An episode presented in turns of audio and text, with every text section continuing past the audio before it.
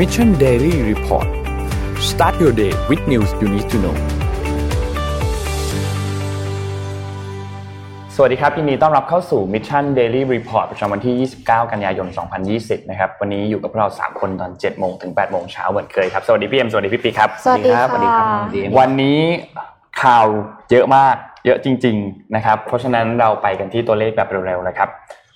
ตัวเลขผู้ติดเชื้อนะครับอัปเดตจากทางด้านของจอห์นฮอปกินส์นะครับผู้ติดเชื้อสะสมตอนนี้ 33ล้าน1 3 7 7 4 8 คนนะครับตัวเลขผู้เสียชีวิตนนท์เข้าใจว่าตอนนี้เอ่อที่ที่ที่เห็นเมื่อเช้านี้ อันนี้เป็นตัวเลขจากเมื่อ6โมงครึ่งเมื่อวานนี้ค่ะตอนนี้ตัวเลขผู้เสียชีวิตเกิน 1 ล้านคนไปแล้วนะครับ ตัวเลขผู้ที่รักษาหายแล้วนะครับอยู่ที่ 22ล้าน9 4 3 5 1 คนนะครับ เราไปดูตัวเลขในไทยกันบ้างครับ ตัวเลขในไทยนะครับ เมื่อวานนี้ทางด้านศบครายงานพบผู้ติดเชื้อเพิ่มเติม 22 คนนะครับอย่าเพิ่งช็อกนะครับ 22 คนทั้งหมดอยู่ใน state quarantine ทั้งหมดนะครับรวมแล้วเนี่ยสะสม 3,545 คนนะครับ 22 คนนี้มาจากไหนบ้างนะครับ มี 1 รายกลับมาจากปากีสถานนะครับ มี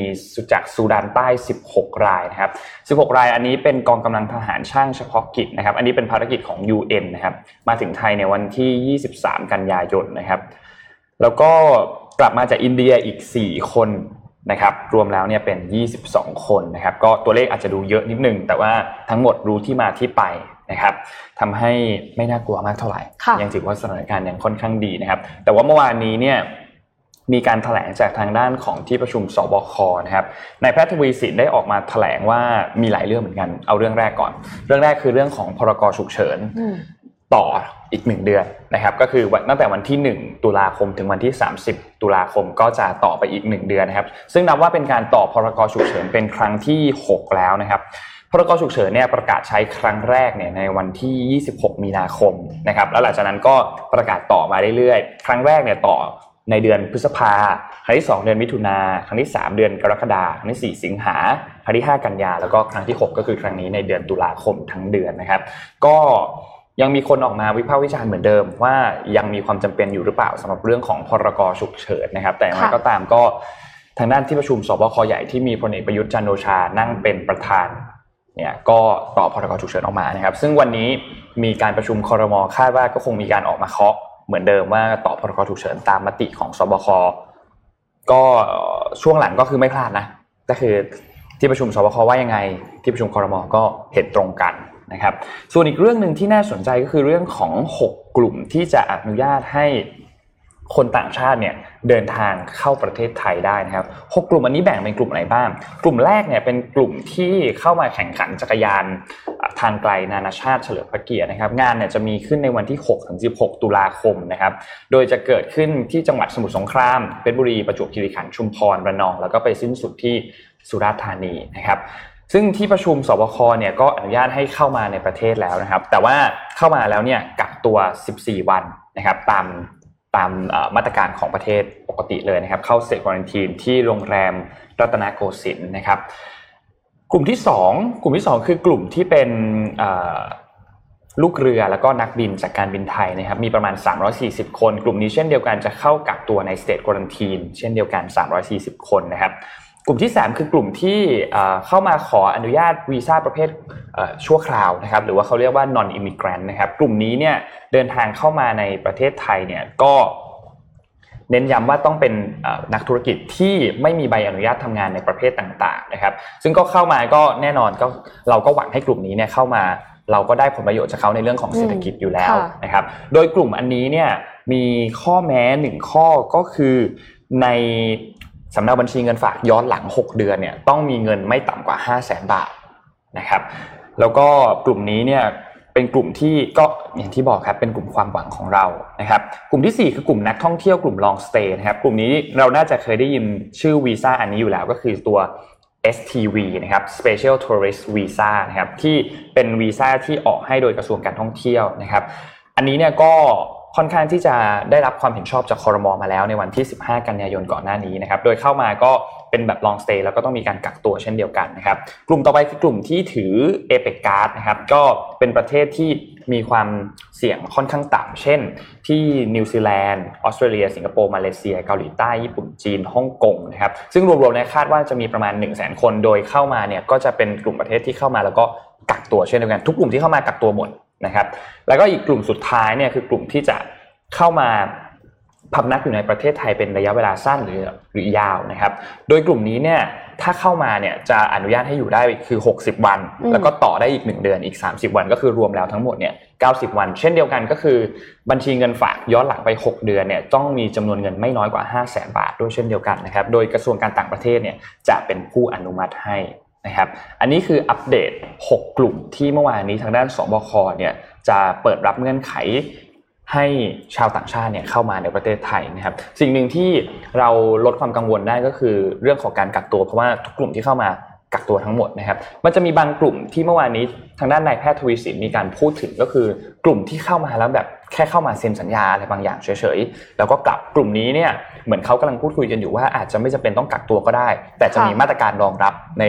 แบบต่างๆนะครับ เช่นอาจจะเอกสารอาจจะไม่มีการมีดแบบ person to person นะครับ เป็นส่งเอกสารเข้าไปให้เซ็นเฉยๆเสร็จเซ็นปุ๊บก็กลับประเทศไป อาจจะมีมาตรการรองรับต่างๆ เพื่อให้รัดกลุ่มที่สุดนะครับ แน่นอนว่าก็ยังมีกลุ่มบางกลุ่มที่ไม่เห็นด้วยเหมือนกัน เช่น กลุ่มแพทย์บางกลุ่มที่บอกว่าเฮ้ยก่อนหน้านี้เราพยายามที่จะควบคุมสถานการณ์มาอย่างดีเลยนะ ถ้าอันนี้เข้ามาเนี่ยมันอาจจะส่งผลเสียหรือเปล่า อาจจะทำให้มาตรการการกักตัวเนี่ยมันไม่ได้มาตรฐานหรือเปล่า แต่ว่าอีกกลุ่มหนึ่งก็บอกว่าเขาก็มองว่า มันเป็นเรื่องที่ทำให้เศรษฐกิจเนี่ยมันจะสามารถที่จะเดินหน้าต่อไปได้ เพราะว่ากลุ่มเรื่องของการท่องเที่ยวเรื่องของอะไรก็เป็นกลุ่มที่ได้รับผลกระทบค่อนข้างเยอะเหมือนกันนะครับ เพราะฉะนั้นหลังจากนี้เนี่ยก็ต้องมาติดตามกันต่อไปว่า พอเข้ามาแล้วเนี่ยมันจะมีมาตรการมีอะไรต่างๆ ที่รัดกุมมากน้อยแค่ไหนนะครับ จริงค่ะ มันก็น่าจะต้อง balance ระหว่างเศรษฐกิจกับสาธารณสุขอะแต่ที่นนไม่ค่อยเข้าใจเท่าไหร่คือเรื่องของพรกฉุกเฉิน ก็นั่นแหละก็ตามนั้นประกาศกันไปครับนะครับเดี๋ยวขอพาไปสรุปข่าวรอบโลกหนึ่งสั้น ๆ นะครับ จากนิกเกิเอเชียนรีวิวนะครับ ว่าสัปดาห์นี้กับสัปดาห์ปลายสัปดาห์ที่ผ่านมากับช่วงสัปดาห์นี้จะมีอะไรเกิดขึ้นบ้าง ก็ทิ้งที่สำคัญสุดเลยนะ ของสัปดาห์นี้เป็นไฮไลท์แต่ว่าเรารู้มานานแล้วก็คือพรุ่งนี้วันที่สามสิบกันยาจะเป็นวันสุดท้ายที่แจ็คหมาทำงานนะอืมเพราะเขาจะ วางมือทุกสิ่งอย่างเลยนะครับ ถือเป็นเป็นข่าวใหญ่แล้วว่าเขาเป็นผู้ทรงอิทธิพลคนหนึ่งที่สร้างอาณาจักรอาลีบาบาขึ้นมานะครับ แล้วก็สัปดาห์นี้อย่างที่นนเล่าไปเมื่อวานก็จะมีเรื่องของการดีเบต president debate นะซึ่งพรุ่งนี้น่าจะรู้ว่าเขาคุยอะไรกันไปบ้างนะครับซึ่งเป็นเรื่องสำคัญ แล้วก็ Honda ก็มีประกาศเรื่องของการปรับโครงสร้างองค์กรนะแล้วก็เปลี่ยนเรียกว่าเปลี่ยนวิธีการทำงาน ซึ่งจะออกมาแถลงต้นเดือนนี้ ต้นต้นเดือนถัดไปตุลาคมนะครับ เวียดนามออกมาประกาศ GDP quarter ล่าสุดแล้วเนี่ยบอกว่าตั้งเป้าว่าจะรักษาระดับ quarter เดิมนี้ได้คือ Q ที่ผ่านมาเนี่ย GDP ตกลงแค่ 0.36%เองนะ คือแทบไม่ตกเลย คือเรียกว่าพื้นฐานเศรษฐกิจเขาดีมากจริงๆนะครับ เพราะนั้นเนี่ยก็เป็นประเทศที่น่าจับตามองเหมือนเดิมนะครับ ก็สรุปข่าวสั้นๆจาก Nikkei Asian Review ประมาณนี้นะครับ ค่ะ งั้นเรากลับมาที่สิงคโปร์กันบ้างแล้วกันนะคะ ขอภาพ M2 ค่ะ สิงคโปร์มีจำนวนประชากรลดลงครั้งแรกในรอบ 10 ปีนะคะจากการแพร่ระบาดของโควิด -19 ที่ส่งผลให้เศรษฐกิจสิงคโปร์ตกต่ำ อัตราการว่างงานก็เพิ่มขึ้น รัฐบาลจึงมีนโยบายสนับสนุนการจ้างงานคนสิงคโปร์มากกว่าชาวต่างชาติทำให้มีการเลิกจ้างชาวต่างชาติที่ไปทำงานสิงคโปร์แล้วประมาณ 35,000 คนนะคะ ซึ่งจำนวน ประชากรของสิงคโปร์รวมถึงผู้ได้รับอนุญาตให้อยู่ในสิงคโปร์ระยะยาวเนี่ยลดลงครั้งแรกในรอบ 10 ปี หลังจากปี 2009 ที่ผ่านมาในแต่ละปี รัฐบาลสิงคโปร์ออกใบอนุญาตให้อยู่สิงคโปร์หรือว่า permanent residence ประมาณ 30,000 คนต่อปี เป็นการดึงดูดหัวกะทิจากต่างชาติให้เข้าไปทำงาน แล้วก็กระตุ้นการเติบโตทางเศรษฐกิจได้เป็นอย่างดีเลยนะคะ ถึงแม้ว่าสิงคโปร์จะเป็นเกาะเล็ก ๆ ไม่ค่อยมีทรัพยากรธรรมชาติ แต่ว่าคนที่ถือ PR เนี่ยเป็นประชากรวัยทำงาน การที่ลดประชากรกลุ่มนี้ลงจะทำให้ปัญหาสังคมผู้สูงวัยทวีความรุนแรงยิ่งขึ้นนะคะเพราะว่าในปี 2010 เนี่ย 10 ปีที่แล้วประชากรอายุ 65 ปีขึ้นไปเนี่ยคิดเป็นสัดส่วน 10%ของประชากรทั้งหมดแต่ว่าในปีนี้กลายเป็น 16.8%แล้ว และคาดว่าในอีก 10 ปีข้างหน้าจะกลายเป็น 23.7%ค่ะ หกสิบห้าขึ้นไปนะคะ คือเลยเกษียณไปอีกอะแล้วทีเนี้ยพอมีปัญหาเรื่องไม่สามารถดึงดูดหัวกะทิจากแบบจากต่างประเทศประกอบกับสังคมผู้สูงอายุอะค่ะ นักวิจัยของมหาวิทยาลัยต่าง ๆ ในสิงคโปร์ก็กล่าวว่าทางออกของสิงคโปร์เนี่ยมีอยู่สองทาง น่าจะต้องใช้ควบคู่กันไป ทางที่หนึ่งก็คือใช้เทคโนโลยีในการลดกำลังคนค่ะ ส่วนทางที่สองก็คือพัฒนาศักยภาพแล้วก็หางานทำให้กับผู้สูงอายุนะคะ ปัจจุบันเนี้ยคนที่สูงอายุที่สิงคโปร์ที่เราเห็นทำงานกันเยอะๆอะค่ะ ก็คือจะไปอยู่ตาม food court อืมเป็นคนเก็บจานอ่าเนี่ยใช่ค่ะซึ่งจริง ๆ แล้วมันอาจจะไม่ได้เต็มศักยภาพของเขาก็ได้ แต่เดิมเขาอาจจะเคยเป็น manager มาจากที่ไหน แต่ว่ากลายเป็นว่าต้องมาทำงานใช้แรงงานอย่างเดียว ทีเนี้ยทางรัฐบาลสิงคโปร์ก็เลยกำลังพยายาม ช่วยให้คนกลุ่มเนี้ยค่ะเขามีโอกาสได้ทำงานที่มัน ส่งเสริมศักยภาพของเขาอะนะคะ แล้วก็คนไทยเนี่ยอยากไปทำงานที่สิงคโปร์เยอะ เพราะฉะนั้นเนี่ยใครคิดว่าอยากจะไปทำงานที่สิงคโปร์เนี่ยจะต้องศึกษาหาข้อมูลเพิ่มเติมแล้วว่าตอนเนี้ยคือเขารับเอ็กซ์เพรสด้านไหนครับเพื่อที่จะยังไปทำงานที่สิงคโปร์ได้เพราะว่าไม่อย่างนั้นเนี่ยเขาก็จะ prefer คนสิงคโปร์แล้วอะค่ะอ่าใช่เปลี่ยนนโยบาย ก็ไม่แน่ว่าต่อไปเนี่ย สิงคโปร์อืมจะโตช้าลงไหมเออหรือว่าเราจะมีโอกาสมากขึ้นไหม ก็เป็นตัวอย่างประเทศที่เรียกว่าประชากรน้อยแต่คุณภาพไงเพราะว่าเขาก็ใช้วิธีการดึงเอาแต่คน ดึงมาด้วยคนเก่งๆเข้าไปนะก็เราจะเห็นว่าสิ่งเดียวกับที่สิงคโปร์เคยเป็นเนี่ยกำลังจะเกิดขึ้นที่ไหหนานอ่าค่ะใช่เป็นเหมือนกันเลยก็คือใช้นโยบายคือ จ้างค่าแรงสูง ดึงดูดคนเก่งเข้าไปเพื่อเพื่อสร้างเพื่อพัฒนาประเทศ พอมองกลับมาที่ไทยเรารู้สึกนึกถึงภูเก็ตนะเพราะว่ามันมีความใกล้เคียงกันอยู่นะเพราะว่ามันเป็นพื้นที่ที่เป็นเกาะอืมแล้วก็เป็นที่ปิดเอ่อ โอเคมันมีทางเดินการเดินทางเข้าออกเนี่ยมันมีทางรถได้แต่คนส่วนใหญ่ก็บินเครื่องบินไปอยู่แล้ว เพราะฉะนั้นมันควบคุมอะไรหลายอย่างค่อนข้างง่าย เราก็อยากเห็นภูเก็ตเป็นพื้นที่หนึ่งที่จะเขาเรียกว่าอะไรได้รับความนิยมเหมือนที่จะ ถูกพัฒนาแบบไหหนาน หรือว่าถูกพัฒนาแบบสิงคโปร์เหมือนกัน จริงๆ อีกอย่างหนึ่งนอกจากการดึงดูดหัวกะทิเข้าไปค่ะ มันมีเรื่องของมาตรการภาษี เวลาที่ไปตั้งบริษัทที่นู่นน่ะอืมมันเสียภาษีน้อยกว่าอะไรอย่างเงี้ยอ่าแล้วก็เคยได้ยิคืนอมันสะดวกกว่า เวลาที่ถ้าสตาร์ทอัพอย่างเงี้ยเวลาที่จะโตอะเขาก็จะไปลงทุนไปเปิดบริษัทกันที่สิงคโปร์เพราะว่า VC เขาก็จะรู้สึกว่าถ้าไปที่สิงคโปร์เนี่ยเขาคุ้นเคยใช้ภาษาอังกฤษอะไรเลยค่ะแล้วก็เวลาที่ขึ้นศาลเนี่ยมันก็เป็นสากลประมาณนั้น เพราะฉะนั้นเนี่ยเมืองไทยก็อาจจะมี challenge บางอย่างอยู่ ใช่หลายหลายอย่างไม่ใช่บางอย่างครับอะเมื่อวานมีข่าวใหญ่หนึ่งครับของ CNN Fake News ใช่ไหมครับโอ้โหอ่าขอภาพทีหนึ่งที่ส่งมาเมื่อกี้เลยครับพี่ทรัมป์เราแซะทุกคนนะอันนี้เป็นภาพที่ต้องบอกว่าเป็นข่าวที่เดือดมากของเมื่อวานนี้นะครับ ก็คือ เมื่อวานนี้ซีเอ็นออกมาพาดหัวข่าวเลยครับ เพราะว่าก็คือขันต้นตอมาจากนิวยอร์กไทม์สิกทีนะครับครับเขาบอกว่าโดนัลด์ทรัมป์ของของนนท์เนี่ยนะครับ ของนนท์ของไม่นนได้ท์ด้วยนะจ่ายไม่ได้จ่ายภาษีมาสิบปีในรอบสิบห้าปี ย้อนหลัง โอ้โห ตั้งแต่ปี 2000 เนี่ยครับจนถึงปี 2015 เนี่ยย้อนหลังไป 15 ปีช่วงเขานั้นจนเนี่ยกว่านะคเรารับอีกนะ เขาไม่จ่ายภาษีมา 10 ปีแสดงว่าเขาแบบนิวยอร์กไทม์เนี่ยออกไปขุดคุ้ยชนิดที่ว่าแหลกลาญแล้วครับว่าเฮ้ยตกลงเนี่ยอาณาจักรของคุณเนี่ย ที่คุณโม้ไว้นักหนาเนี่ย มันมันได้เป็นอย่างที่คิดนะ อืม นะครับเพราะว่าอันนี้คือต้องบอกว่าอันนี้คือก่อนคำว่าเขาย้อนไปแค่15ปี เพราะว่า เป็นก่อนช่วงนี้โดนัลด์ทรัมป์ขึ้นรับตำแหน่งอ่าก็คือแปลว่าไอ้ที่หาเสียงว่าเขาบริหารธุรกิจไว้แล้วกำลงกำไรเนี่ยคือ ไม่จริงก็ยังอยู่ที่จริงหรือเปล่าก็เป็นข้อสงสัยนะครับเพราะโดยเขาบอกว่า false เขาบอกว่าเป็น fake news ใช่ทรัมป์บอกว่าโอ้โหโหแบแบบบว่า fake news แล้วกลายว่าตอนนี้เนี่ย ทุกคนก็พุ่งมาที่นิวยอร์กไทม์นะครับเพื่อขอข้อมูลนิวยอร์กไทม์เขาออกมาบอกว่าเขาขอปฏิเสธที่จะให้ข้อมูลทั้งหมด ออกสู่สาธารณะ เนื่องจากว่าผู้ให้ข้อมูลจะต้องเดือดร้อน who have taken enormous personal risk to help inform the public อันนี้คืออมอันนี้คือขู่หรืออะไรนั่นคือเขาบอกเลยว่าเขาปกต้องการจะปกป้องแหล่งข้อมูลไงอ่าอ่าเขาเลยไม่ให้เพราะถ้าบอกว่าถ้าข้อมูลนี้หลุดออกมา ผู้ถูกกล่าวหาจะต้องรู้แน่นอนว่าข้อมูลนี้มาจากใครใครใครเพราะฉะนั้นคนนั้นจะโดนเล่นงานเพราะฉะนั้นนิวยอร์กไทม์จะบอกขอรับไว้คนเดียว เรื่องนี้คือต้องบอกต้องตามอีกยาวครับ เพราะว่าแล้วข่าวนี้ออกมาก่อนเลือกตั้ง แค่ใช่เดือนนิดๆถูกต้องคิดดูสิว่าคนที่เป็นระดับอ่า เขาเรียกอะไรนะ ลงรับตำแหน่งลงลงสมัครผู้นำประเทศมีข่าวเรื่อง ไม่ได้เสียภาษี ซึ่งไม่ได้บอกว่าเขาเขาหลบภาษีนะข่าวคือ แปลว่าผลงานของบริษัทเขาที่เขาเคย ทุกคนเข้าใจว่ามันดีอะมันไม่ได้อย่างที่คิดอ่าใช่นะซึ่งนะครับตัวเลขเนี่ยมีอันหนึ่งที่นิวยอร์กไทม์อืมออกมาบอกเนี่ยก็คือในปี 2016 ที่เป็นปีที่เขาลงรับสมัครเลือกตั้งประธานาธิบดีเนี่ยในปีนั้นเขาจ่ายภาษีแค่ 750 ดอลลาร์เท่านั้นอืม20,000กว่าบาทอะอืม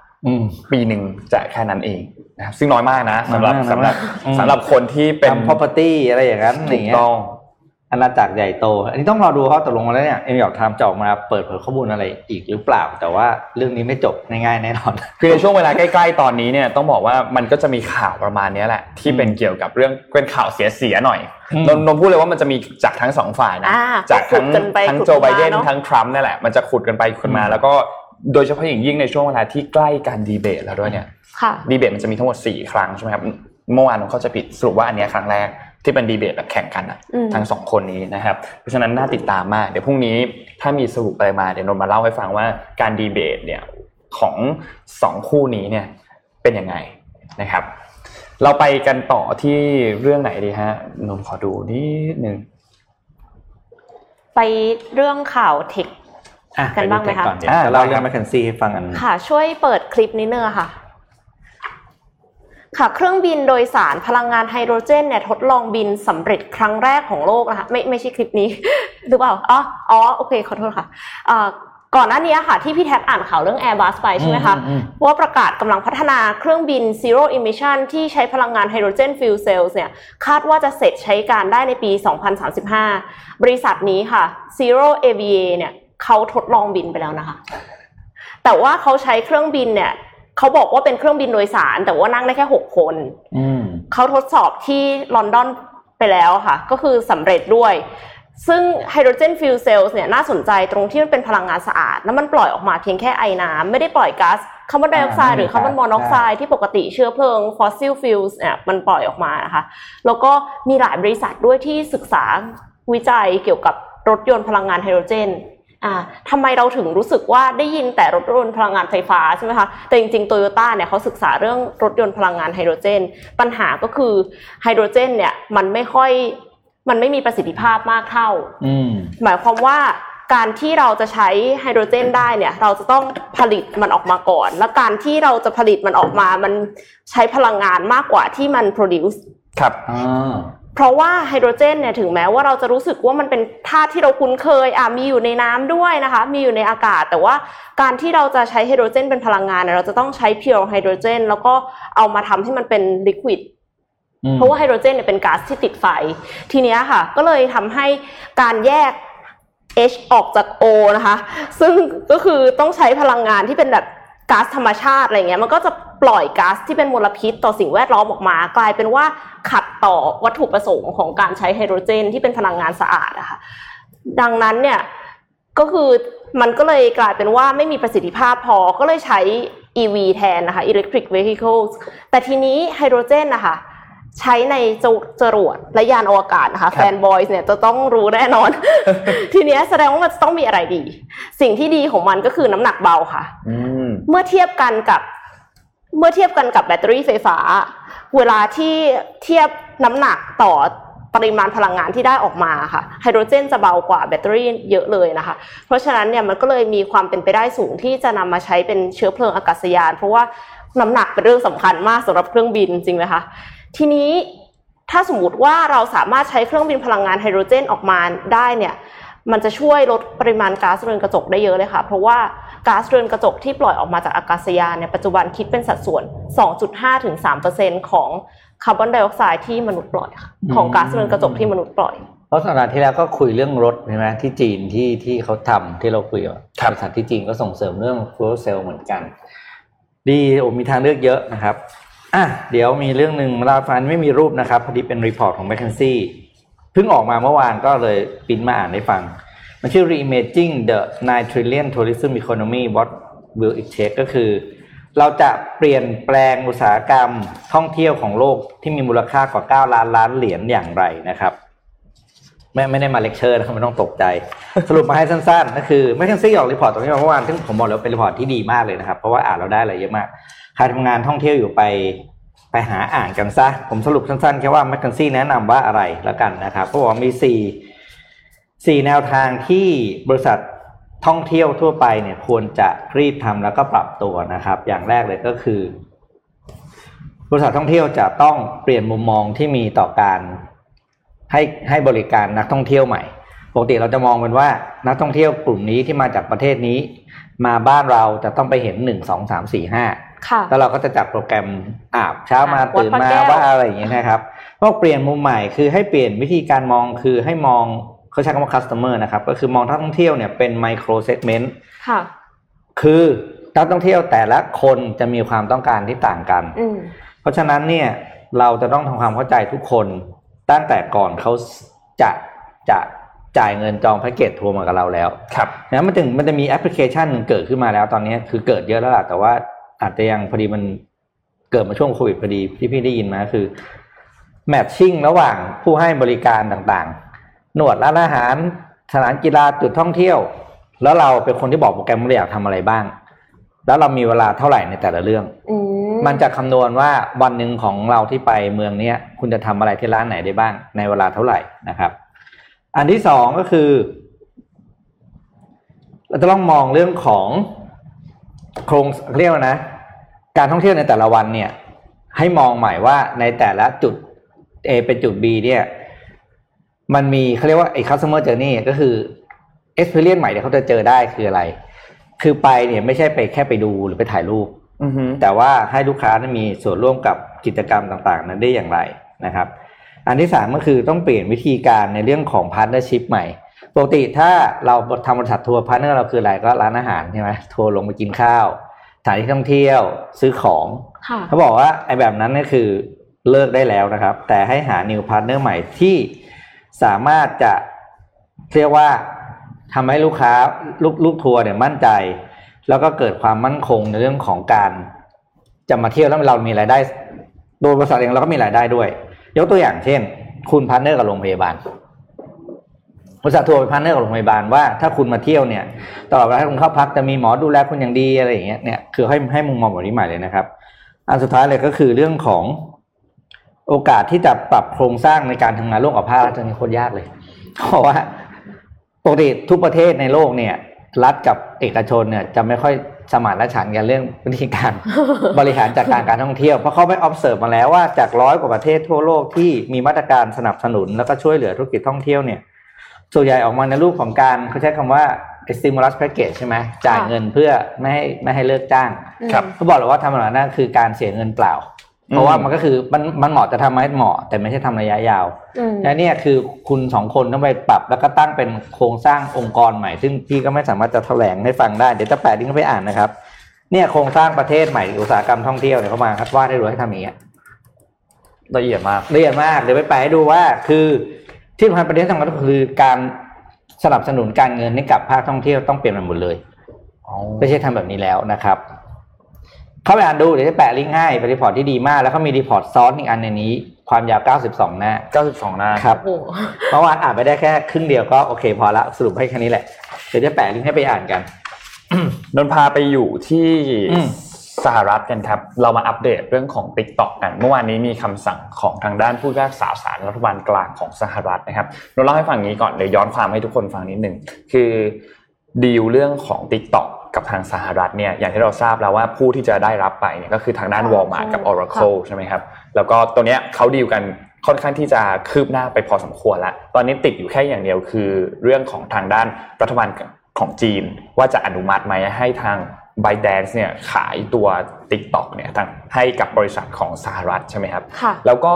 คำสั่งแบนของทีมบริหารของทรัมป์เนี่ยที่จะให้ทางด้านกระทรวงพาณิชย์เนี่ยแบนไม่ว่าจะเป็นการดาวน์โหลด แล้วก็การใช้แอปพลิเคชัน TikTok ในสหรัฐอเมริกาเนี่ยจากเดิมเนี่ยเขามีวันที่ 20 กันยายน แล้วเขาก็เลื่อนออกมาให้ 1 สัปดาห์เป็นวันที่ 27 กันยายนใช่ไหมครับส่วนการแบนที่จะเป็นการแบนแบบเอ่อ completely ban เนี่ยก็คือ ห้ามดาวน์โหลด ห้ามใช้แอปพลิเคชันนี้ในสหรัฐอเมริกา อันเนี้ยจะมีผลในวันที่ 12 พฤศจิกายน ซึ่งล่าสุดเมื่อวานนี้เนี่ยทางด้านศาลเนี่ยได้ออกคำสั่งออกมานะครับ เป็นคำสั่งคุ้มครองชั่วคราวค่ะอโดนัลด์ทรัมป์เนี่ย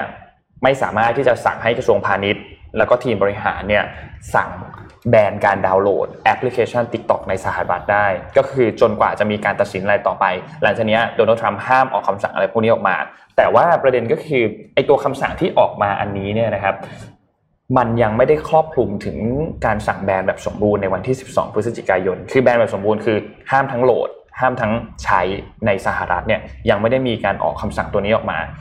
ไอตัวคำสั่งล่าสุดที่ออกมา มันแค่ครอบคลุมถึงการห้ามดาวน์โหลดเท่านั้น คือตอนนี้คุ้มครอง คนที่อยู่ในสหรัฐอเมริกาสามารถดาวน์โหลดแอปพลิเคชันนี้มาใช้งานได้ปกติ ตั้งแต่วันนี้จนถึง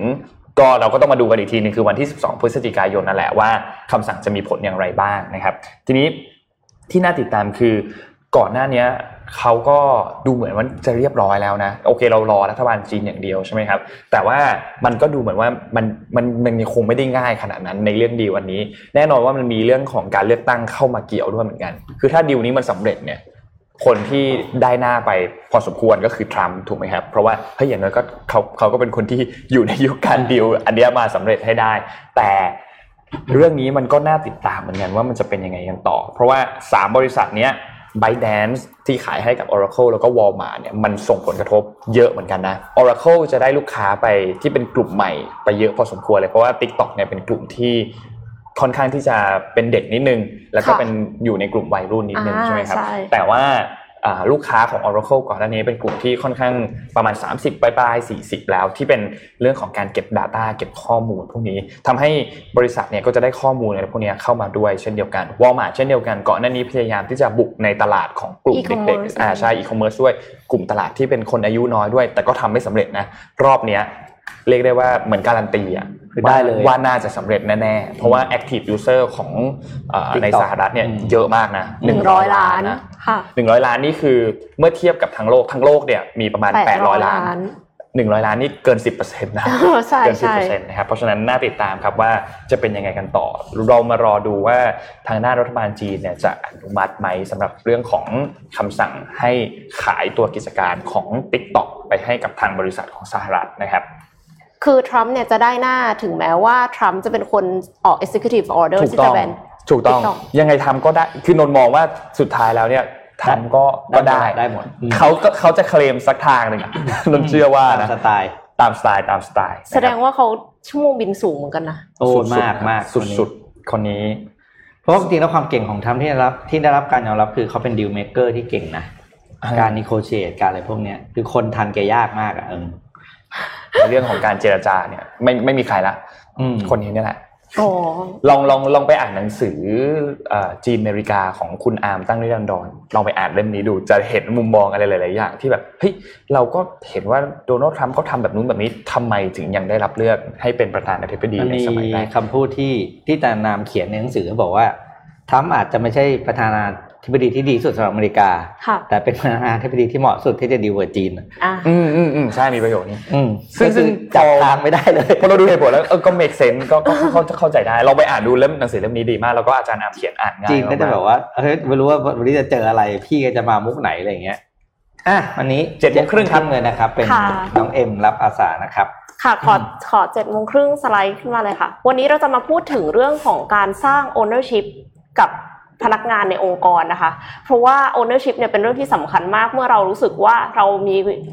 ความเป็นเจ้าของอะคะ่ะ เราก็จะตั้งใจทำงานนั้นให้ดียิ่งขึ้นนะคะ อย่างที่หนึ่งเลยค่ะ ก็คือการแชร์วิชั่นค่ะ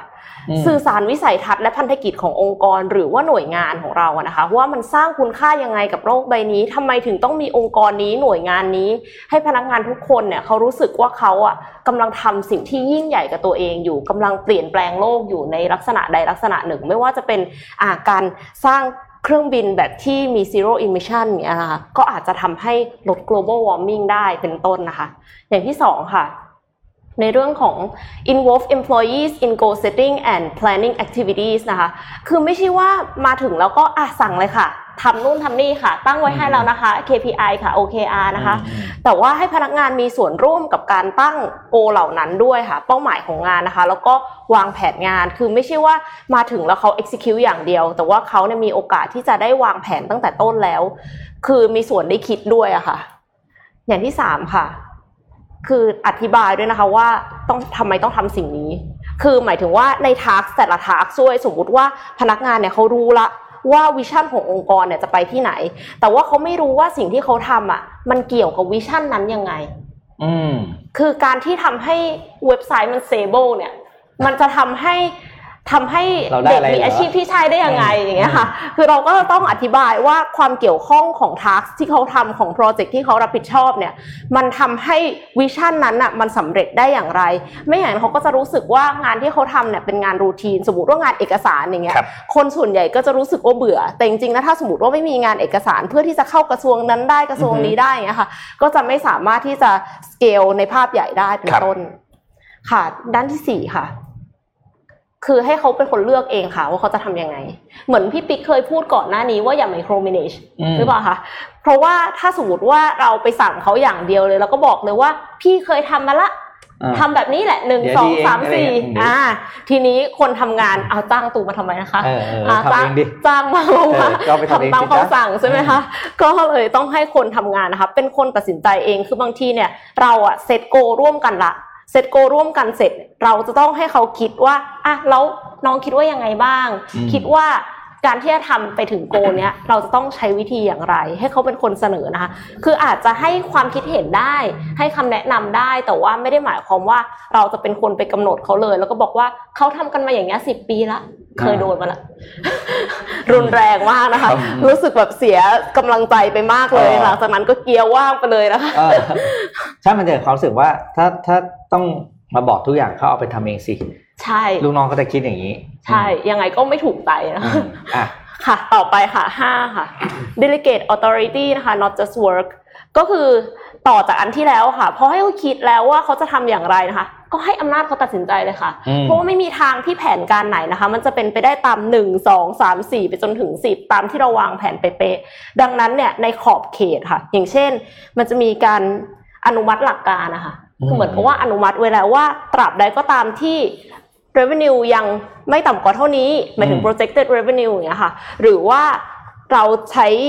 ต้นทุนไม่เกินเท่านี้อย่างเงี้ยค่ะ ก็คือให้เขาสามารถที่จะตัดสินใจแล้วก็เกลี่ยต้นทุนข้างในได้เองอืมก็เลยจะทำให้เขาเนี่ยมีโอกาสที่จะมี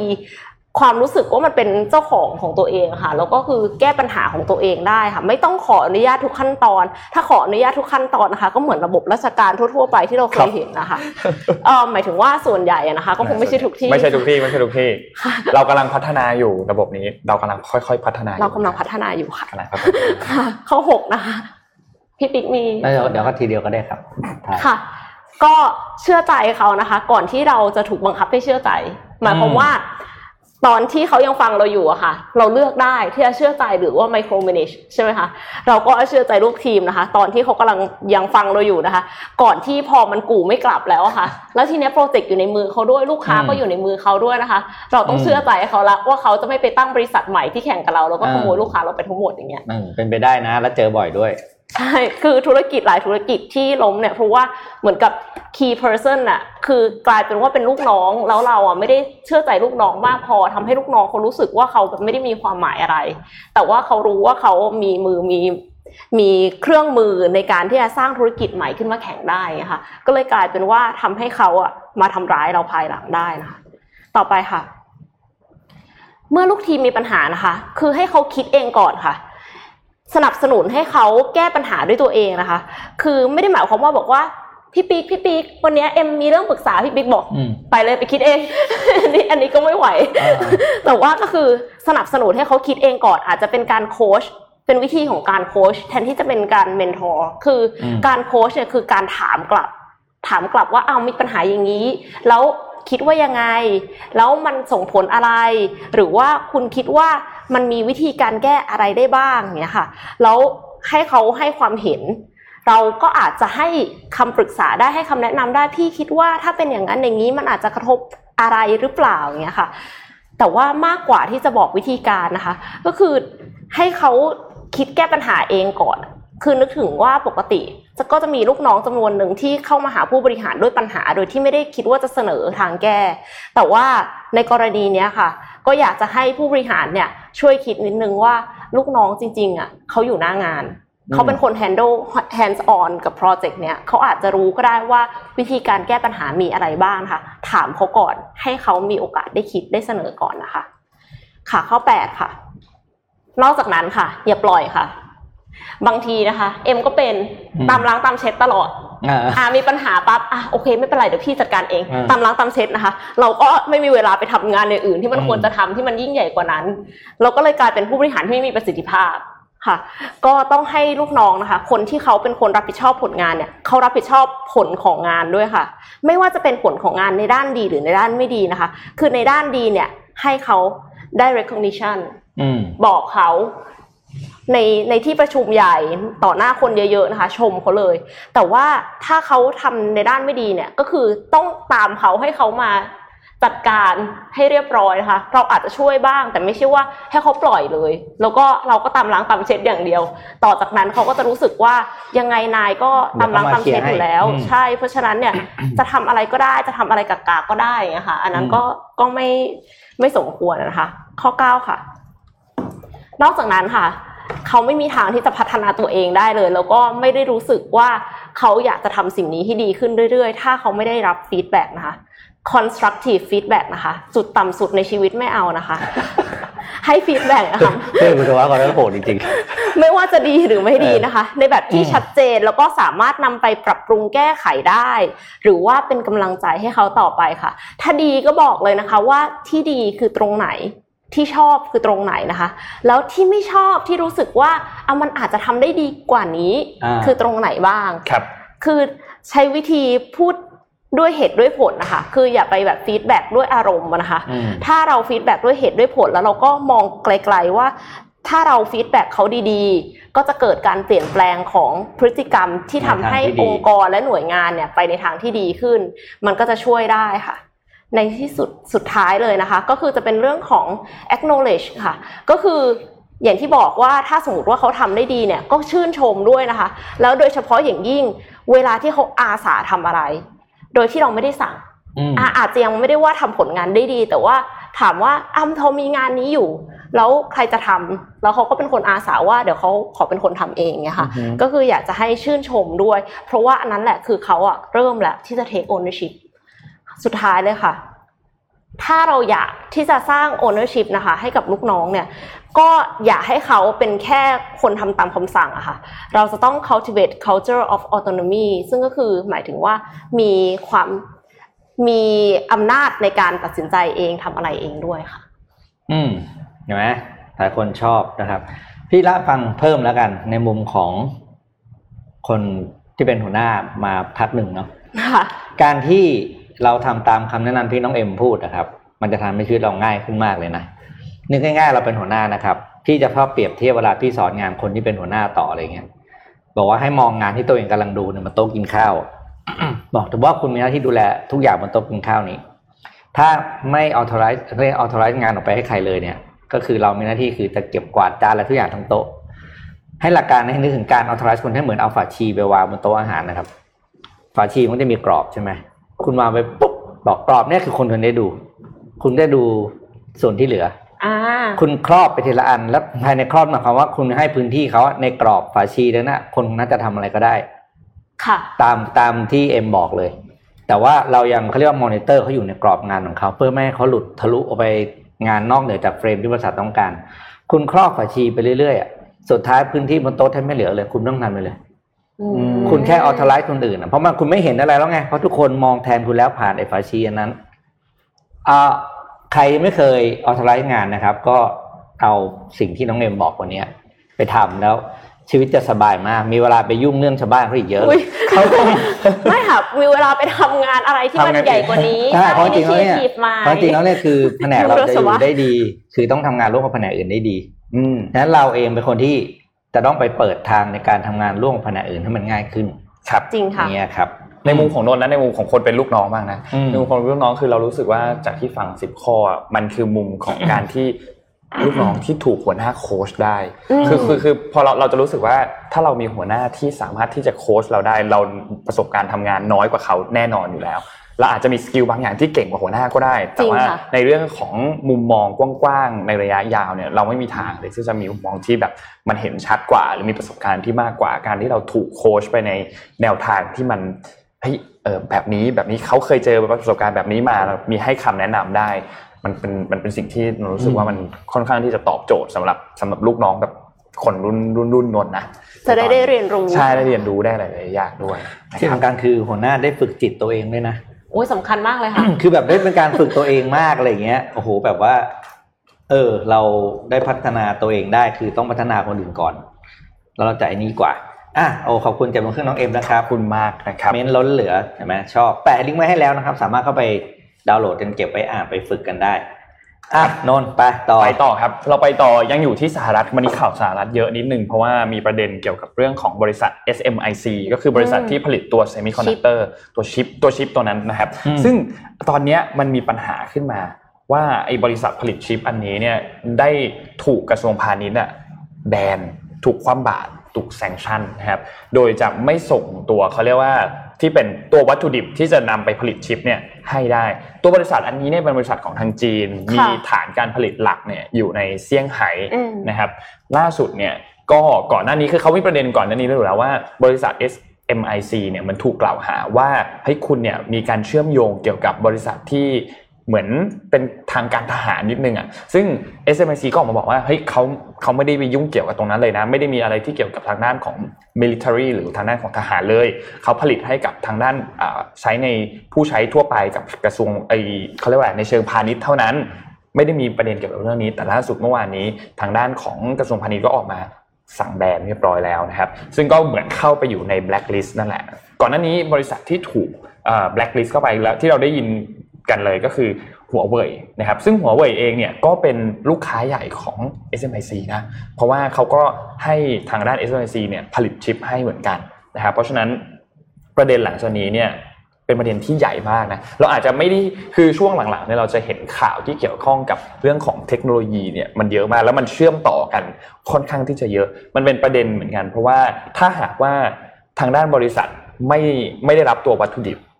จากทางสหรัฐเนี่ย มันส่งผลต่อ supply chain ในระยะยาวเหมือนกัน แล้วต้องมารอดูว่ามันมีประเทศไหนอีกไหมที่สามารถที่จะส่งตัววัตถุดิบตัวนี้ให้กับทางบริษัทได้ เพื่อที่จะไม่กระทบต่อการผลิตนั่นแหละพูดง่ายๆเพราะว่ามันมันเชื่อมต่อไปหลายจุดเหมือนกันค่ะนะครับอันนี้คืออัปเดตล่าสุดจากทางด้านของกระทรวงพาณิชย์สหรัฐนะครับนนท์พาไปต่อที่เรื่องของ อ้ยยังมีข่าวลูกพี่ด้วยแต่ว่าลูกพี่อยากจะเก็บไว้สุดท้าย เพราะไม่ข่าวบันเทิง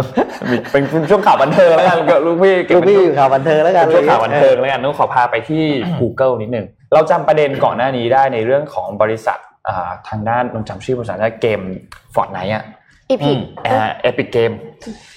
ตอนนั้นเนี่ยมันมีประเด็นเกี่ยวกับกับ Apple ใช่ไหมแล้วก็แน่นอนว่ามันก็มีประเด็นเกี่ยวกับ Google ด้วยเหมือนกันนะครับ ทีนี้มันมีประเด็นก็คือในเรื่องของตัวอ่าแอปพลิเคชันข้างในที่มันจะเป็น direct payment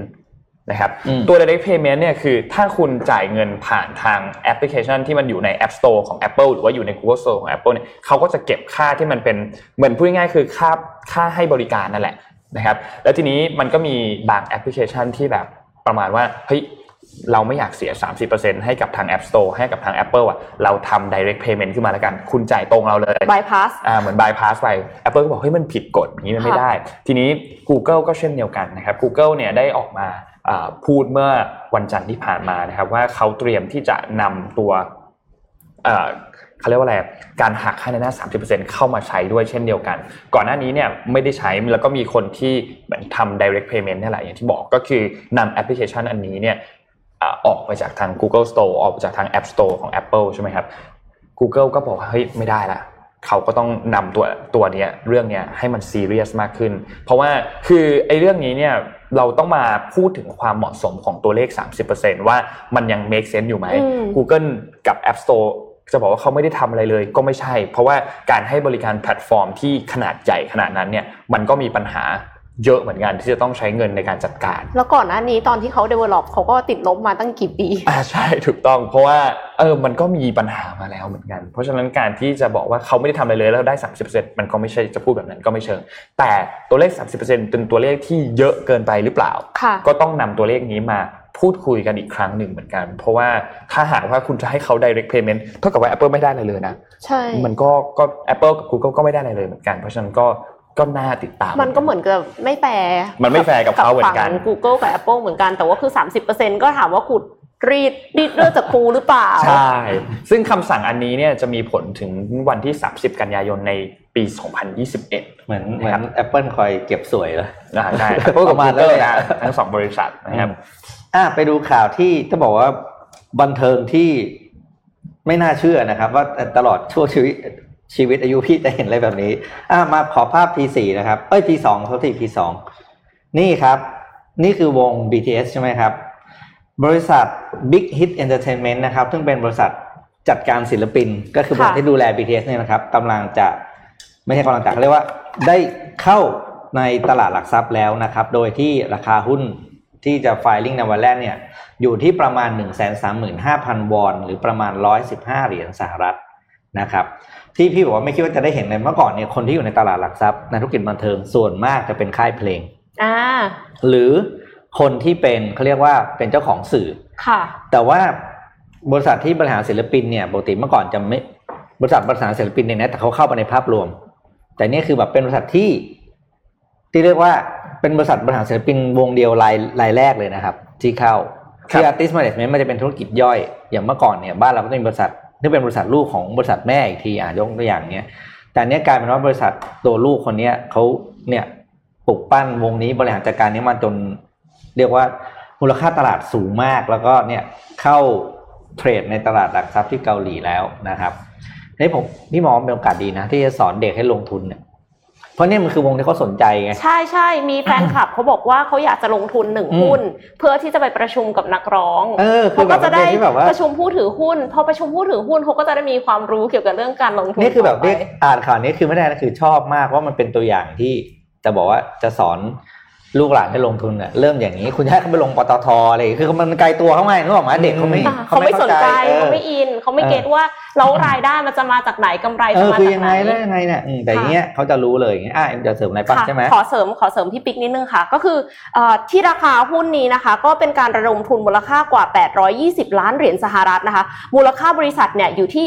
4,100 ล้านเหรียญสหรัฐนะคะพี่ปิ๊กเออยูนิคอร์น4ตัวนะคะอืมคิดดูแล้วกันนะครับเออ Unicorn น้องสี่น้ตัองวใช่น้องน้องๆเจ็ดคนใช่ไหมที่วงเขาเป็นหกหรือเจ็ดคนพี่ไม่แน่ใจพี่ก็ไม่ได้ทานตามเจ็ดวงค่ะหรอกเจ็ดค่ะเจ็ดใช่ไหมครับเออมูลค่าสี่พันล้านเหรียญนะใช่ที่ผ่านมานะคะ ปีที่ผ่านมามีรายได้ถึง 500 ล้านเหรียญสหรัฐ แล้วก็กำไร 84 ล้านเหรียญสหรัฐค่ะ แล้วก็ BTS นะคะเป็นวงแรกต่อจาก The Beatles นะคะที่มีอัลบั้มติด Top Chart Billboard 200 เนี่ยภายใน 1 ปีถึง 3 อัลบั้มแล้วก็ หุ้นเขาค่ะฮอตมากนะคะ นักลงทุนเนี่ยจองซื้อหุ้นแล้ว มากกว่าหุ้นที่ขายถึง 1,117 เท่า มากกว่าจำนวน IPO ใช่ไหม1,117คิดเท่าดูดิเข้าเข้าใจว่าแบบโอ้โห popular มากนะคะ แล้วก็อย่างที่อย่างที่พี่ปิ๊กบอกว่าเป็นการจังหวะดีในการสอนเด็กๆนะคะในการลงทุนแล้วก็เป็นจังหวะดีของการ IPO ในเกาหลีด้วย เนื่องจากว่าตอนนี้เนี่ยนักลงทุนรายย่อยได้รับเงินสนับสนุนจากมาตรการกระตุ้นเศรษฐกิจของรัฐนะคะอืมทำให้มีเงินเหลือค่ะ เอามาเอามาลงทุนได้นะคะ ก่อนหน้านี้ค่ะเขาแอปวิดีโอสั้นเนี่ยก็พุ่ง 30%ค่ะ ในวันที่ IPO แล้วก็เมมเบอร์แต่ละคนนะคะ 7 คนตะกี้นี้จะได้รับได้รับการจัดสรรหุ้นไปก่อนหน้านี้แล้ว ซึ่งหุ้นเนี่ยถ้าคิดตามมูลค่าของ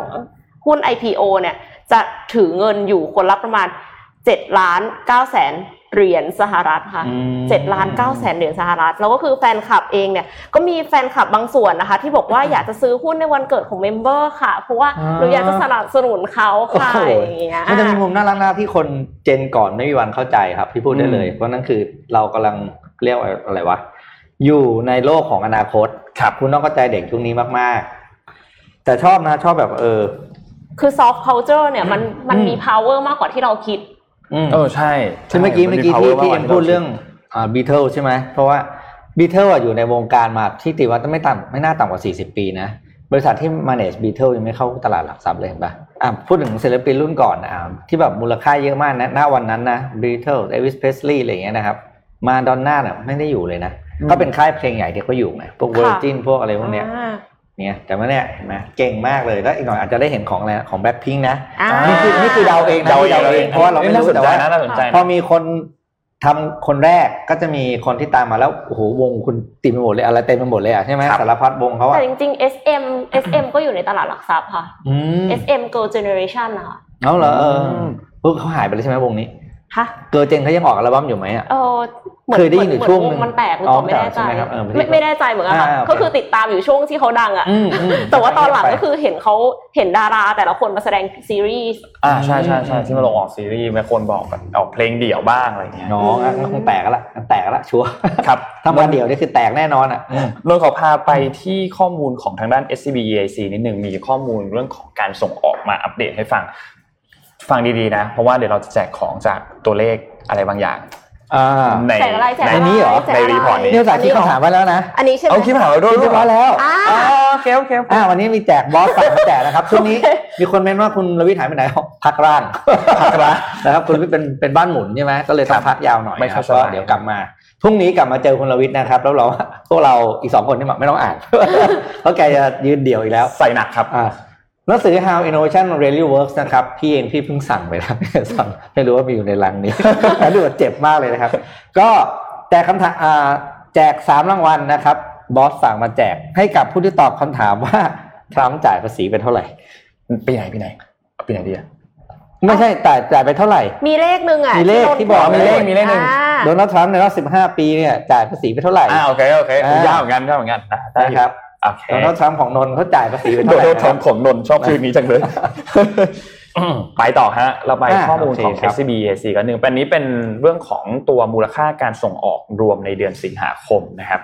อย่างที่เราทราบว่าตอนนี้มันเริ่มที่จะฟื้นตัวมาประมาณหนึ่งเหมือนกัน เรื่องของมูลค่าการส่งออกเนี่ยเราต้องแบ่งมันเป็น 2 ตัวคือมูลค่าการส่งออกที่อ่ารวมทั้งหมด กับมูลค่าการส่งออกที่เขาหักทองคำออก นะครับอืมซึ่งในช่วงเวลาตอนนี้เนี่ยในเดือนเดือนสิงหาคมเนี่ยตัวเลขหดตัวที่ลบ 7.9%อันนี้นับเป็น year on year นะครับแต่ว่าถ้าหากว่าหักทองคำออกไปเนี่ยมันติดลบถึง 14.3นะครับคือเดือนก่อนหน้านี้ติดลบไป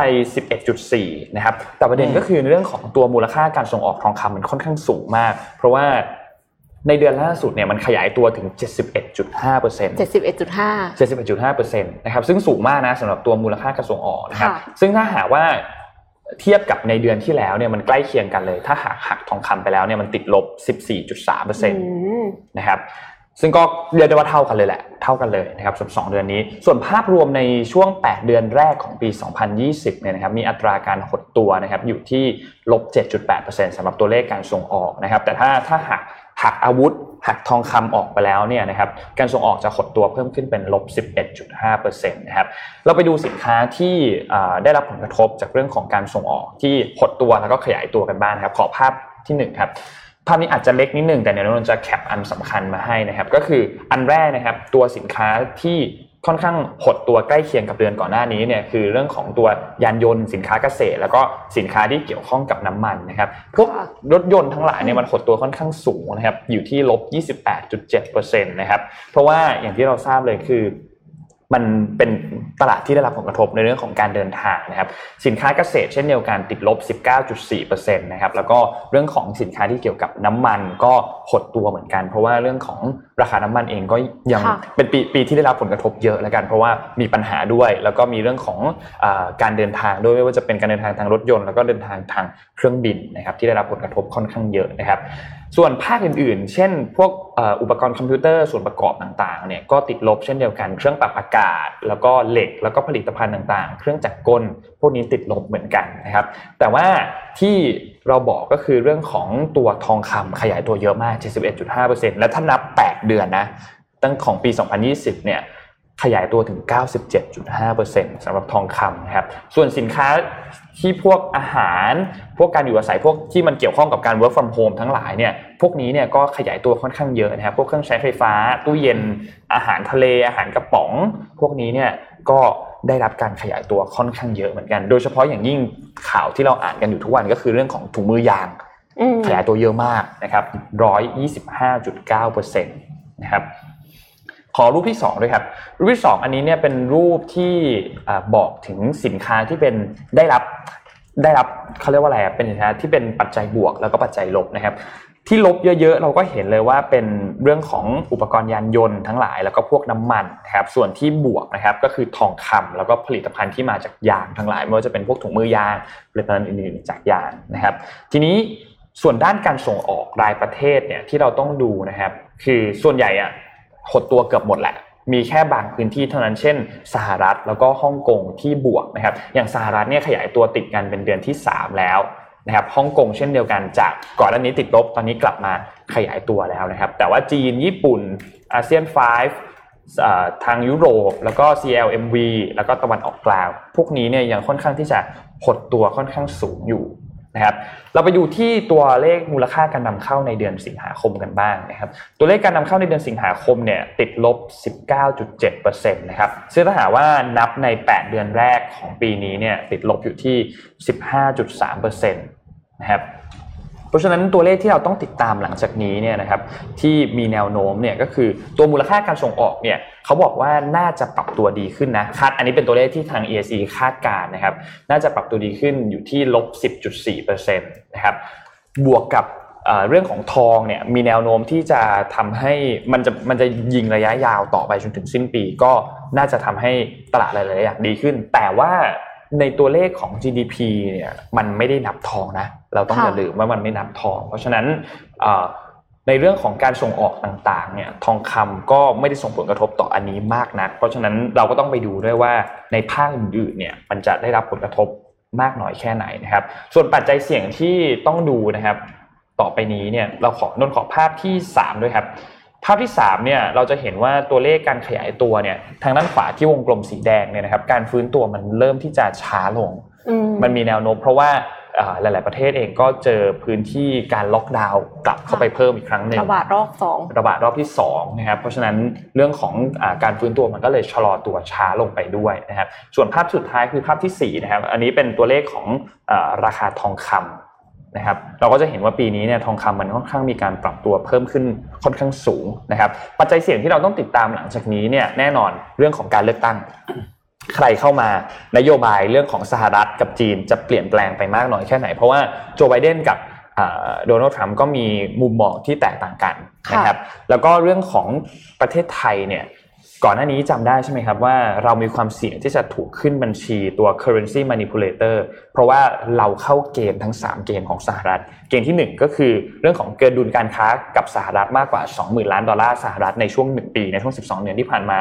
เรื่องที่ 2 ก็คือเกินดุลบัญชีเดินสะพัดมากกว่า 3%ของ GDP ในช่วง 12 เดือนที่ผ่านมา แล้วก็อันสุดท้ายคือมูลค่าเงินทุนสำรองระหว่างประเทศเพิ่มขึ้นต่อเนื่องมากกว่า 2%ของ GDP เราเข้าแก็บทั้ง 3 อันนะ มีความเสี่ยงที่จะถูกขึ้นเป็น currency manipulator หรือเป็นประเทศที่มีการบิดเบือนค่าเงินนะครับ ซึ่งถ้าหากว่าเราขึ้นบัญชีอันนี้จริงๆเนี่ยอาจทำให้สหรัฐเนี่ยมีการออกมาตรการทางการค้า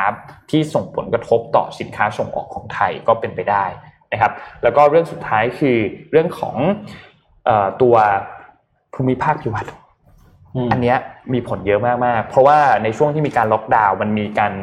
หลาย ๆ ประเทศได้รับผลกระทบจาก supply chain ใช่ไหมครับที่ไม่สามารถที่จะรับสินค้าจากประเทศได้ ก็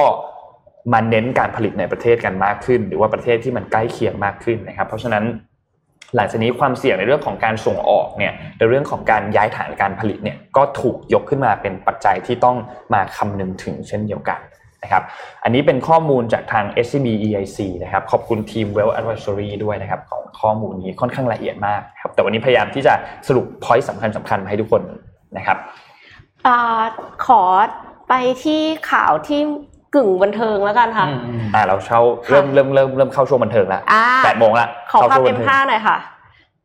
พี่พี่ปิ๊กชอบดูคลิปแมวคลิปหมาอะไรอย่างเงี้ยไหมคะเฮ้ยดูได้น่ารักดีดูน่ารักดีใช่ไหมเอ็มก็ชอบดูเหมือนกัน แต่ว่าตอนนี้มีงานวิจัยออกมาบอกว่าดูนี่เหมือนพวกเราห้าคนเลยว่าอ่านข่าวเนี่ย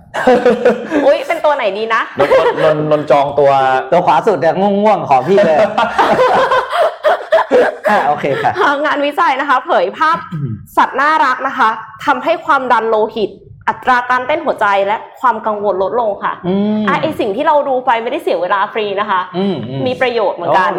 เป็นงานวิจัยของมหาวิทยาลัยลีดส์นะคะ ในอังกฤษร่วมกับการท่องเที่ยวออสเตรเลียตะวันตกเนี่ยได้พบหลักฐานที่บ่งชี้ว่าการดูสัตว์น่ารักเนี่ยอาจช่วยลดความตึงเครียดและความวิตกกังวลได้ โดยศึกษาในกลุ่มตัวอย่างเนี่ยเป็นจำนวน ยังเป็นจำนวนน้อยอยู่เพราะว่าตอนแรกเขาคิดว่าเขาจะทำแปดรอบ แต่ว่าอันนี้คือเขาเพิ่งทำไปหนึ่งรอบนะคะ เป็นนักศึกษา 15 คนแล้วก็เจ้าหน้าที่ 4 คนในช่วงสอบค่ะ โดยให้ดูภาพและวิดีโอของสัตว์น่ารักเป็นเวลา 30 นาทีนะคะ แล้วก็ดูว่าความดันโลหิตเป็นอย่างไรนะคะ ซึ่งผลก็คือออกมาว่าโดยเฉลี่ยเนี่ยลดลงจาก136 88 เป็น 115 71 ซึ่งเป็นความดันโลหิตปกตินะคะ และอัตราการเต้นของหัวใจเนี่ยเฉลี่ยลดลง 6.5%รวมถึงอัตราการวิตกกังวลค่ะ ลดลง 35%นะคะอันนี้ใช้แบบ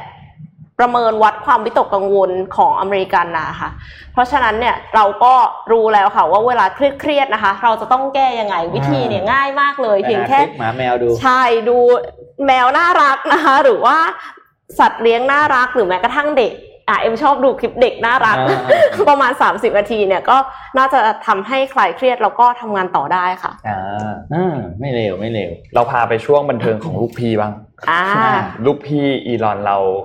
เอาอีกแล้วฮะแต่ว่าอันนี้เป็นในแง่ที่ดีนะในแง่ที่ดีในแง่ที่ดี เรานนขอภาพทวิตขึ้นมาครับ อันนี้อะคือมันมีคนไปเหมือนไปไปไปทวีตหาแกบอกว่าเฮ้ยคุณจะ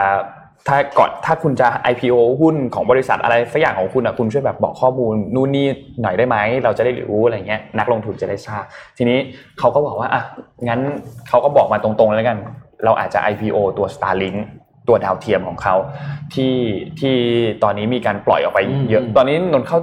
ถ้าอัปเดตข้อมูลล่าสุดเนี่ยคือประมาณ 700 ดวงแล้วนะ700 ดวงแล้วที่ปล่อยออกไปนะครับแต่ว่าเขาขอใบอนุญาตที่มันฟลูรอนทั้งหมดเนี่ยมันประมาณ 40,000 กว่า แต่ว่าจริงๆแล้วแค่ประมาณหมื่นกว่าก็เพียงพอแล้วนะครับตอนนี้ได้ประมาณ 700 ก็ก็ยังไม่ค่อยใกล้เคียงเท่าไหร่ แต่ว่าสิ้นปีนี้เขาตั้งเป้าที่จะอ่าให้บริการในสหรัฐแล้วก็ในแคนาดาในประเทศใกล้ๆตรงนั้นให้ได้นะครับ ซึ่งทางด้านอีลอนมัสเนี่ยก็บอกว่าเขาจะทำการ IPO Starlink นะครับในอนาคตอันใกล้นี้ คิดว่าคงอีกไม่กี่ปีแหละที่เขาจะทำจะนำเข้าสู่ตลาดหุ้นนะครับ โดยประโยคสุดท้ายครับเขาบอกว่า will make sure they get top priority you can hold me to do it you will hold me to it ก็คือแบบไว้ใจได้เลยอืมไว้ใจได้เลย เดี๋ยวจัดการให้นะฮะลูกพี่ของเราก็ออกมาการันตียืนยันแล้วนะครับส่วนอีกข่าวหนึ่งของอีลอนมัสก็คือเกี่ยวกับเรื่องของเท s l a ก่อนหน้านี้ในเดือนพฤษภาคมที่ผ่านมาเนี่ยจำได้ไหมที่อีลอนเขาออกมาทวิตประมาณว่าเฮ้ยผมคิดว่ามูลค่าหุ้นของเท s l a สูงเกิมันนไปละสูงไปนะ สูงไปนะ ผมว่ามันสูงไปหน่อยนะ ทีนี้เขาก็ออกมาให้สัมภาษณ์ทางพอดแคสต์อันหนึ่งนะครับของ New York Times นะครับชื่อเป็นพอดแคสต์ชื่อว่า Sway เขาให้สัมภาษณ์แล้วเขาก็บอกประมาณว่าเฮ้ยตอนนี้เนี่ยในปีนี้เนี่ยหุ้นของเท s l a มันขึ้นมาประมาณ 400%ใช่ไหมขึ้นมาเยอะมากแหละหุ้นเท s l a นะครับแต่เขาบอกว่าในอีก 5 ปีข้างหน้าเนี่ยมูลค่าหุ้นเนี่ยเยอะกว่านี้คุณรอดูนะ อีก 5 ปีเยอะกว่านี้อีก ก็ ไม่ผิดกฎใช่ไหมอะเวลาที่นั่นพูน่ะดแบสิบเนี้ยนนก็สงสัยเหมือนกันว่ามันผิดกฎหรือเปล่า นี่คือเดี๋ยวนนโค้ดคำพูดของเขามาเลยนะเขาบอกว่าเอ่อ will be worth more in five years อ่าเขาใช้คำนี้นะ จะแบบว่ามีมูลค่ามากกว่านี้อีกใน 5 ปี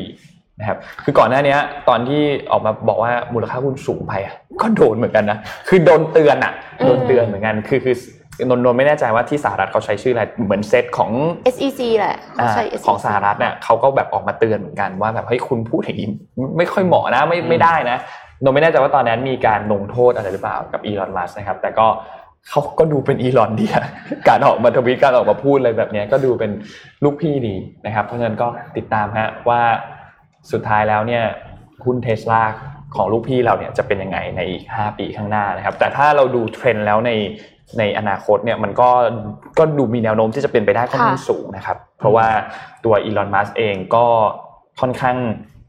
ได้รับสนับสนุนได้รับการสนับสนุนจากทางด้านของนักลงทุนอยู่แล้ว คืออีลอนบอกว่าจะทำอะไรแค่นั้นนะก็มีคนแบบเทเงินไปให้อะอืมคือพีอาตัวเองเก่งมากอะเออพี่อาตัวเองเก่งแต่ก็น่าจับตามองเพราะว่ามีนิโคล่าอีกมีนีโออีกคือนิโคล่าเละไปแล้วไหมนิโคล่าอ๋อเละไปแล้วเออนิโคลัสเดชใช่ไปแล้วลืมลืมลืมแต่ว่าเรามหากราบไปจีรีบนร้อแล้วเนี่ย จีนน่ะก็มาเหมือนกันตัว X X Peng เนี่ยก็แต่มาก็ไม่รู้ว่าอ่าสเปซเอ็กอ่าเนี่ยก็มี Neo เหมือนกันสเปซเอ็กจะมาเทียบคนอื่นไม่ได้เลยเพราะว่ามันเป็นอีกเรื่องหนึ่งครับตัวสเปซเอ็กนะครับอะสุดท้ายบันเทิงจะบันเทิงไหมอะต้องบอกว่า บันเทิงบ้านเขาแต่เราอาจจะขำไม่ออกครับอะดับภาพขึ้นมาครับ ภาพนี้นะครับก็คืออ่าต้องขอบคุณสำนักข่าวซิงหัวนะครับ ส่งข่าวมาให้เราอ่านนะครับ หัวข่าวก็คือร่วมฉลองอุโมงค์ยาว จุดสุดท้ายของทางรถไฟจีนลาวเจาะทะลุเจาะทะลุถึงกันแล้วนะครับ ภาพนี้เนี่ยก็คืออุโมงค์ที่เมืองบ้านภูเกิดนะครับ ที่ประเทศลาวนะครับ ก็คือเป็นหนึ่งในโครงการขุดอุโมงค์ทางรถไฟหนึ่งในแปดจุดนะครับ ซึ่งได้เป็นจุดที่ยาวที่สุดและจุดที่ขุดยากที่สุด เสร็จเรียบร้อยแล้วครับ อุโมงค์นี้มีความยาว 8,936 เมตรก็ประมาณ 9 กิโลนะครับ ตั้งอยู่ในเมืองงา แขวงอุดมชัยทางตอนเหนือของประเทศลาวนะครับ